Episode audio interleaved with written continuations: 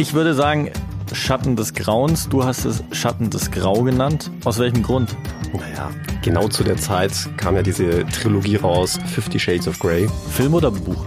Buch. Damit okay. ging's los. Damit weißt du ja auch, dass der Fall schon ein bisschen länger her ist. Aber nichtsdestotrotz, ich fand meine Mandanten deutlich kreativer als Mr. Grey. Viel Spaß. Recht intim.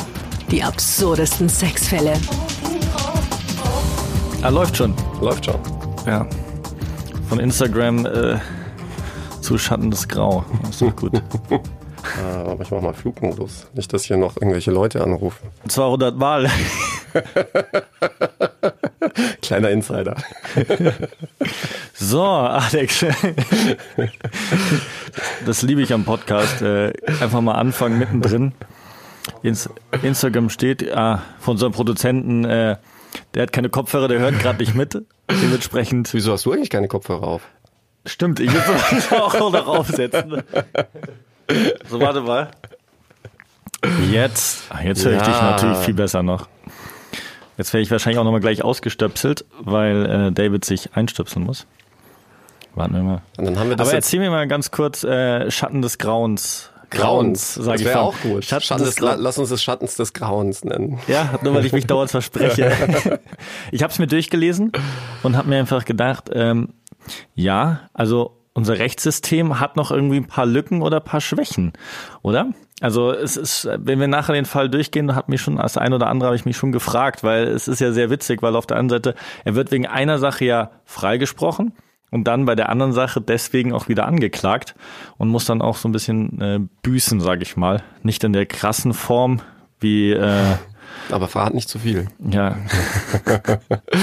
ja, also ich, ich reagiere ja immer allergisch auf Aussagen, also jetzt nicht auf deine Aussage, sondern generell, wenn es heißt, ja, das Strafrecht sei so ungerecht und, mhm. und, und es müsste nochmal verschärft werden und es gäbe da so viele Lücken. Mhm. Also wirklich absoluter Bullshit. Das Gegenteil ist der Fall, wenn du mich fragst. Das Strafrecht okay. ist ungefähr so das einzige Gesetz, das ständig und stets verschärft wird.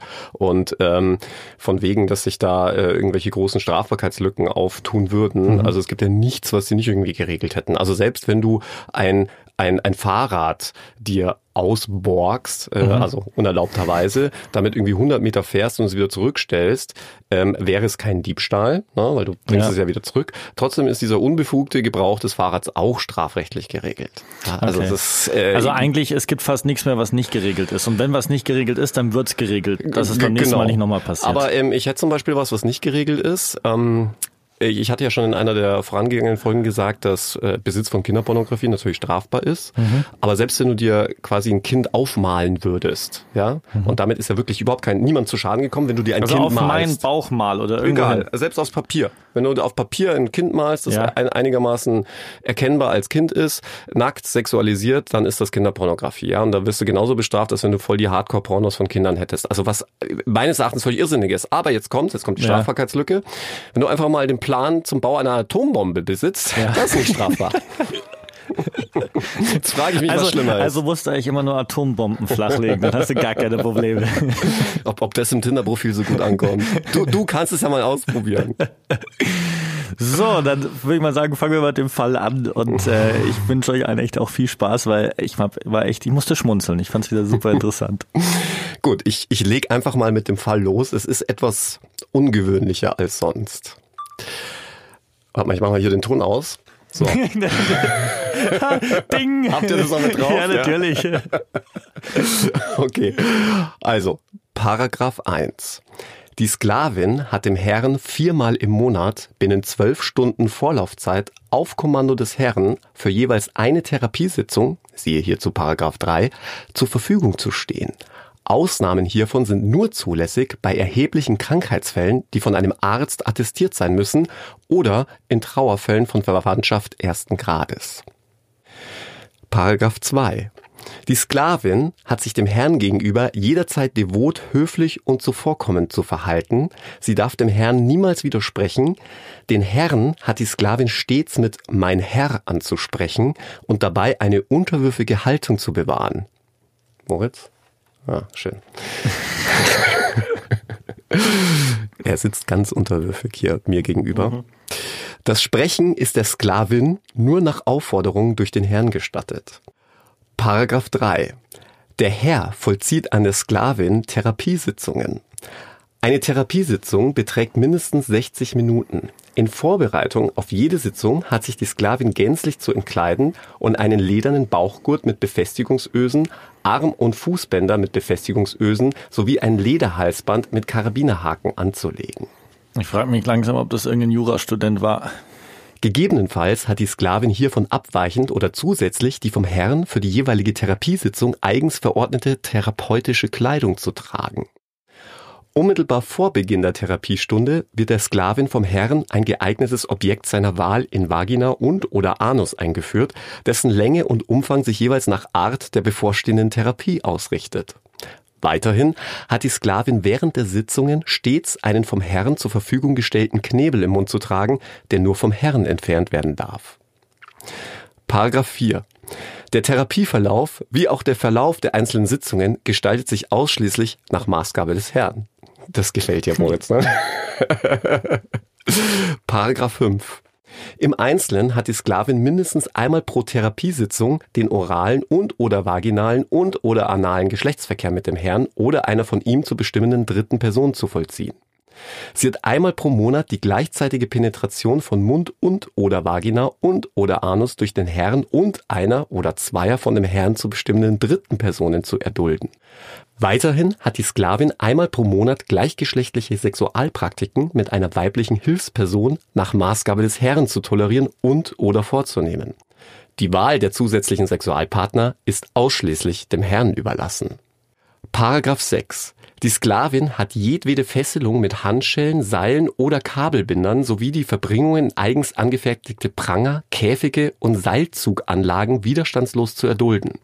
Hierzu gehört insbesondere die sogenannte Blackbox, ein blickdichter, sargähnlicher Holzkasten mit verschiedenen integrierten Öffnungen, durch die der Insasse ertastet und penetriert werden kann. Paragraph 7.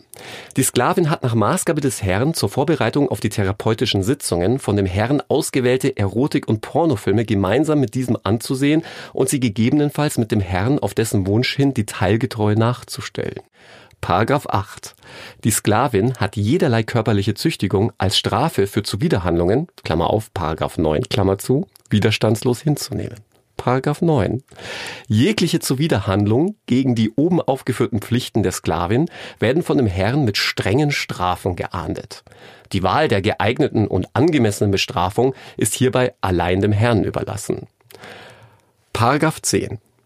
Art, Dauer und Umfang der verordneten Strafen liegen im freien Ermessen des Herrn.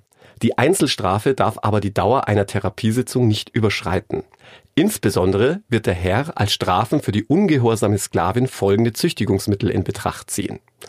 Streiche mit Gerte, Rute, Bambusstock und Peitsche auf Hand- und Fußflächen, Gesäß, Oberschenkel und Brüste, das Führen an einer Hundeleine, das Tragen einer Hundemaske, das Aufhängen an Hand- und Fußgelenken, vor allem an der sogenannten spanischen Schaukel. Ja. Das ist das kleine deutsche Gesetzbuch. Ja, meinst du, meinst du, der ein oder andere könnte wirklich glauben, dass das so im Gesetz steht? Ja. Aber es ist gut formuliert, finde ich. Ja? Ja, deswegen habe ich ja vorhin schon mal gesagt, also irgendwie klingt das so, als hätte der Herr mal Jura studiert oder wäre vielleicht sogar Jurist. Wer hat denn das Ganze verfasst? Ich. Nein! Die Wunschvorstellung, aber Nein. Diesen Vertrag ähm, habe ich so, ich sage es mal vorsichtig, in die Hände bekommen. okay. Und äh, dem liegt natürlich auch ein Fall zugrunde. Sonst würden wir ja heute nicht über diesen Fall sprechen, Moritz. Und welcher ist das? Ja, ähm, ich habe ihn einfach mal Schatten des Grau genannt. Du machst ja immer Schatten des Grauens draus. ähm, Schatten des Grau deshalb, weil er mich schon sehr an die Trilogie von Shades of Grey erinnert hat und auch ziemlich zeitgleich erschienen ist. Also der Vertrag mit dem mit der Trilogie Shades of Grey. Und es stand auch in einem engen Zusammenhang, muss man ehrlicherweise sagen, denn dieser Vertrag stammt von einem Schweizer. Die Schweizer wieder. Ja, da siehst du mal. Also denen, denen man irgendwie nachsagt, total korrekt und bieder zu sein. Und ähm, ja, der Fall wäre ja auch nicht bei mir gelandet, würde dem Ganzen nicht irgendeine Straftat zugrunde liegen. Jetzt äh, frage ich dich einfach mal, was glaubst du denn? Beziehungsweise du hast es ja schon gelesen, aber was hast du denn gedacht äh, zunächst, warum dieser Fall bei mir jetzt liegt? Äh, weil der Schweiz es äh, zu hart, also zu hart ausgeführt hätte. Also ich hätte eher gedacht, dass es Richtung Vergewaltigung oder auch ähm, Körperverletzung. Körperverletzung so in die Richtung geht. Ja, ja. Also nicht dann, wo es jetzt hinführt. Also ich war dann sehr, sehr überrascht.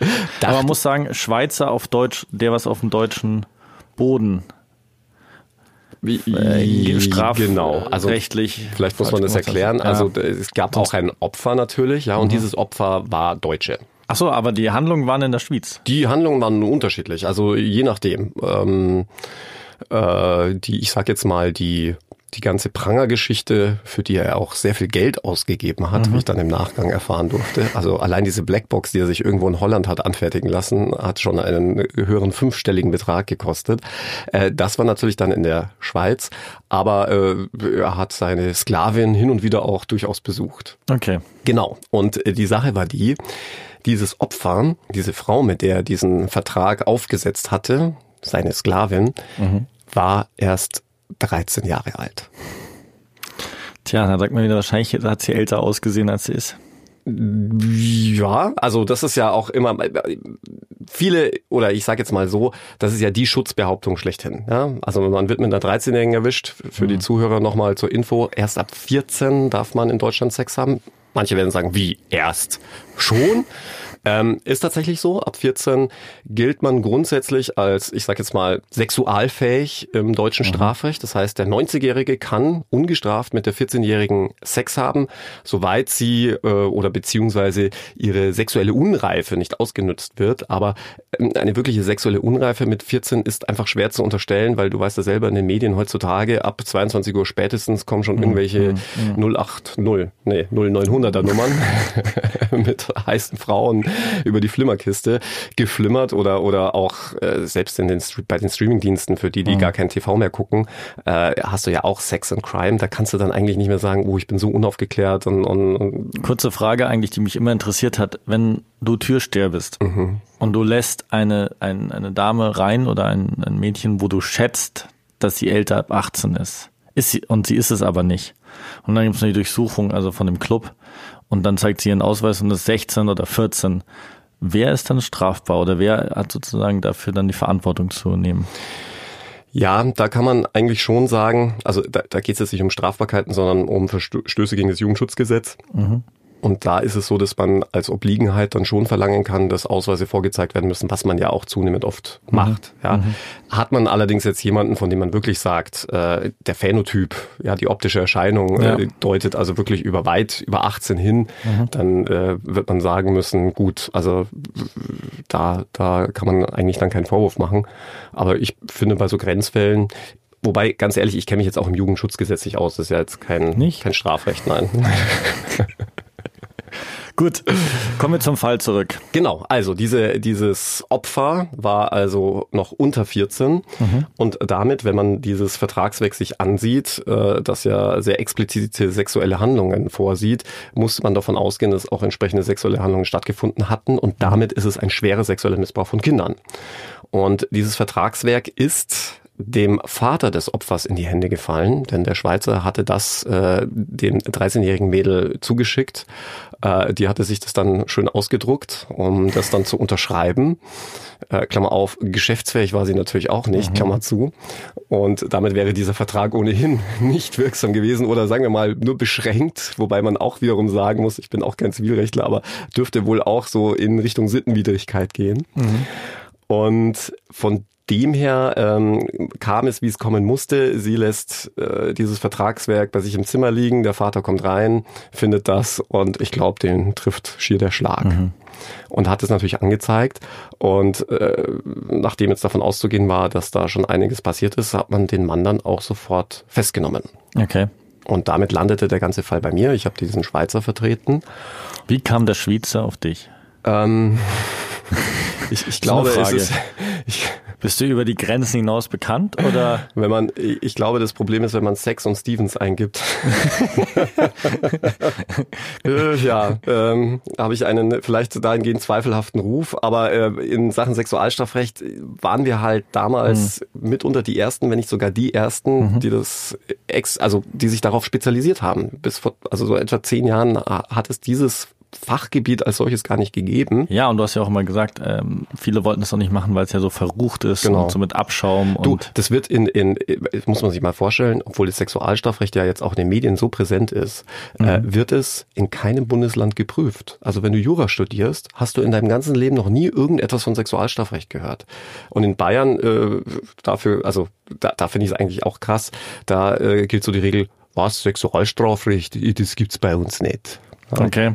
Obwohl wahrscheinlich die Sexualstraftaten steigen, oder? Ja, heißt's immer, liegt aber auch ein bisschen an der steten Verschärfung der Gesetze. Also wenn du überlegst, vor vier Jahren war ja oder fünf Jahren war ja das Pro-Grabschen zum Beispiel gar nicht strafbar, da gab's gar keine sexuelle Belästigung, das gibt's jetzt und mittlerweile wird es ja auch sehr extensiv ausgelegt. Also du musst ja mittlerweile schon aufpassen, jemanden nicht falsch anzugucken, ja, ohne schon in den Tatbestand der sexuellen Belästigung zu kommen, überspitzt gesagt. Ja, weil spannend ist ja nicht. Ja, Ich habe schon gelernt. mal- Ja, dann hast du jetzt schon zwei Sachen gelernt. Also den Besitz und der Anleitung einer Atombombe ist nicht strafbar und spannend. Wie schön. Naja, gut, also zurück zum Fall. Äh, dieser Mann gab dann wohl Schlagworte wie ähm, Sexualstrafrecht oder Sex Minderjährige ein und kam dann auf unsere Kanzlei und so landete er bei uns. Und ich habe mir dann dieses Vertragswerk mal angesehen und habe gedacht, hm, okay, ja. Also ich meine, nur weil es diesen Vertrag gibt, heißt es ja noch nicht unbedingt, dass er dann das auch äh, mit dem Mädchen gemacht hatte. Nur dieses Mädchen hat auf Druck des Vaters natürlich vollumfänglich und umfassend ausgesagt und ähm, hatte dann letztlich fast alles bestätigen können, was in diesem Vertrag stand. Und damit hatten wir wirklich ein Problem. Denn Also hatte sie es dann auch ausgeführt? Also hatten die miteinander? und noch ganz andere Sachen, ja. Also Okay. das waren nur so die Eckpunkte des Vertrages, hatte ich den Eindruck von dem, was das Mädchen so erzählte. Aber in der Akte war auch ein Foto des Mädchens. Und als ich mir dieses Foto ansah, habe ich mir gedacht, was, die soll 13 sein? Never. Never ever. Ja, also, Also andersrum als beim Fall Fruchtzwerg, wo äh, die ältere jünger aussah, sah sie einfach älter Die aus. sah wirklich deutlich älter aus. Ich hätte sie also locker vom Foto her auf 18 geschätzt. Aber wenn man sie dann in Live gesehen hat, ähm, dann vielleicht ein bisschen jünger, aber auf jeden Fall weit über 14. Also eher so 16 aufwärts. Das lag einfach an ihrer optischen Erscheinung. Sie hatte schon wirklich sehr deutlich ausgebildete Brüste, um es jetzt vorsichtig und völlig unsexistisch zu sagen. Ähm, war sehr groß, äh, geschminkt und man muss dazu sagen, und das war sehr wichtig, der Schweizer hatte sie ja nicht irgendwie in der Dizzle kennengelernt oder in irgendeinem Club, sondern übers Internet. Und auf dieser Chatplattform, die ich jetzt mal nicht nenne, ähm, hatte sich das Mädchen als Sarah 17 ausgegeben. Ja, und ich meine, wenn da steht Sarah 17, Dann denkst du dir, Sarah und 17 Jahre alt. Genau, vor allem wenn dann auch das Foto dazu passt. Und das war dann letztlich auch entscheidend, denn ich hatte es ja schon ein paar Mal in dem Podcast erwähnt. Es heißt ja immer, Unwissenheit schützt vor Strafe nicht. Das stimmt so nicht. Denn um schwere, zumindest schwere Straftaten zu begehen, muss man das wissen und wollen. Und wenn du quasi gar nicht weißt, dass du hier mit einer Minderjährigen Sex hast, dann kannst du dich auch nicht strafbar machen, mit einer Minderjährigen Sex gehabt zu haben. Und äh, so war ich eigentlich der festen Überzeugung, den ähm, Schweizer, ich sage jetzt mal nicht armen Schweizer, ja, aber den Schweizer ähm, da zumindest wieder aus dem Knast rauszubekommen, aus der U-Haft, denn man hatte ihn ja auch sofort festgenommen. Aber, das klappte auch, aber es gab ein Aber, denn dieses Regelwerk sollte ihm zum Verhängnis werden, denn wir erinnern uns, Moritz, Paragraph 7, Ja, die Pornos. Die das ist das Pornos. problematische, problematische Paragraph. Und da haben wir jetzt wieder so eine total abgefahrene Regelung im deutschen Strafrecht. Also in Paragraph 7 stand, dass die Sklavin regelmäßig mit dem Herrn irgendwelche Pornos anzugucken hat, die sie dann nachstellen. Jetzt darfst du in Deutschland ab 14 den härtesten Sex haben, den du dir auch nur vorstellen kannst. Und am besten auch mit 10, 80-Jährigen. Alles straflos. Aber Pornos gucken darfst du mit einer unter 18-jährigen Person nicht. Ja, das, das sollten wir vielleicht nochmal ändern. Du hast ja vorhin so schön gesagt, es ist schon fast alles im Gesetzbuch drin, oder steht alles schon fast drin und jetzt sollte man das auch noch korrigieren. Aber eine Sache soll mir der Gesetzgeber bitte lassen. Die Anleitung zum Bau einer Atombombe, zumindest im Besitz. Das ist so ein schönes Beispiel. Das stimmt. Okay, und zurückzukommen, also wegen der Pornografie, also dadurch, dass sie sich Pornos angeguckt haben, hatte sich der Daddy dann gedacht, okay, dann klagen wir ihn deswegen an. Deswegen Verklagen wir, ne? Weil anklagen ist auch mal falsch. Be Ich, beides nicht möglich, denn äh, Okay. Strafen kann ja nur der Staat. Das heißt, der Staatsanwalt muss hier ermitteln und dann gegebenenfalls Anklage erheben. Das wurde dann auch tatsächlich gemacht. Und ich glaube, am Ende blieb eine relativ hohe Geldstrafe, denn so hoch ist die Strafe für das Gucken von Pornos unter 18 jetzt auch wieder nicht. Okay. Und allerdings habe ich mir sagen lassen, dass die Geldstrafe so hoch gewesen sei für ihn, also für seine Verhältnisse, ja, dass er tatsächlich dann Insolvenz anmelden musste, was eben dieser hohen Geldstrafe geschuldet war, was ich auch vergessen hatte vorhin zu erwähnen, Moritz, für seinen tollen Holzkasten, diese Blackbox, hatte er sogar extra einen Kredit aufgenommen. Der Bank hat er natürlich gesagt, er brauche irgendwie ein neues Auto. okay. Und ähm, was ich auch noch in Erfahrung bringen konnte, war, dass der Gerichtsvollzieher diese Blackbox allerdings nicht haben wollte. Jetzt habe ich noch eine allgemeine Frage, weil das habe ich jetzt vorher nicht ver verwechselt. Oder was ist nochmal der Unterschied zwischen Anklagen und Verklagen? Also das wissen viele ja auch nicht oder nehmen wir das falsche Wort her. Ganz einfach. Anklagen kann nur der Staatsanwalt. Ja, man kann in der Öffentlichkeit jemanden anprangern, anklagen oder sonst was. Ja, aber im juristischen Sprachgebrauch ist eine Anklage immer äh, im Strafrecht. Ja, und das kann nur der Staatsanwalt, der ist dafür berufen. Und äh, Verklagen, das ist im Zivilrecht. Also, wenn du mir irgendwie äh, mal wieder mein Auto zuparkst oder mal wieder meine Blackbox klaust, dann würde ich dich verklagen. Alles klar, dann weiß ich jetzt auch wieder Bescheid, äh, was alles eine Blackbox sein kann. Und du hast mich wieder auf äh, neue Gedanken, neue Inspiration gebracht. Und deine Blackbox habe ich leider noch nicht gesehen. Ich habe bis jetzt äh, nur dein du- Fitnessstudio öfter gesehen. Musst du Also, einfach auf mein Tinder-Profil gucken. alles klar, weiß ich Bescheid. Dann bin ich schon gespannt. Ich swipe auch nach rechts. Das war Recht intim. Die absurdesten Sexfälle.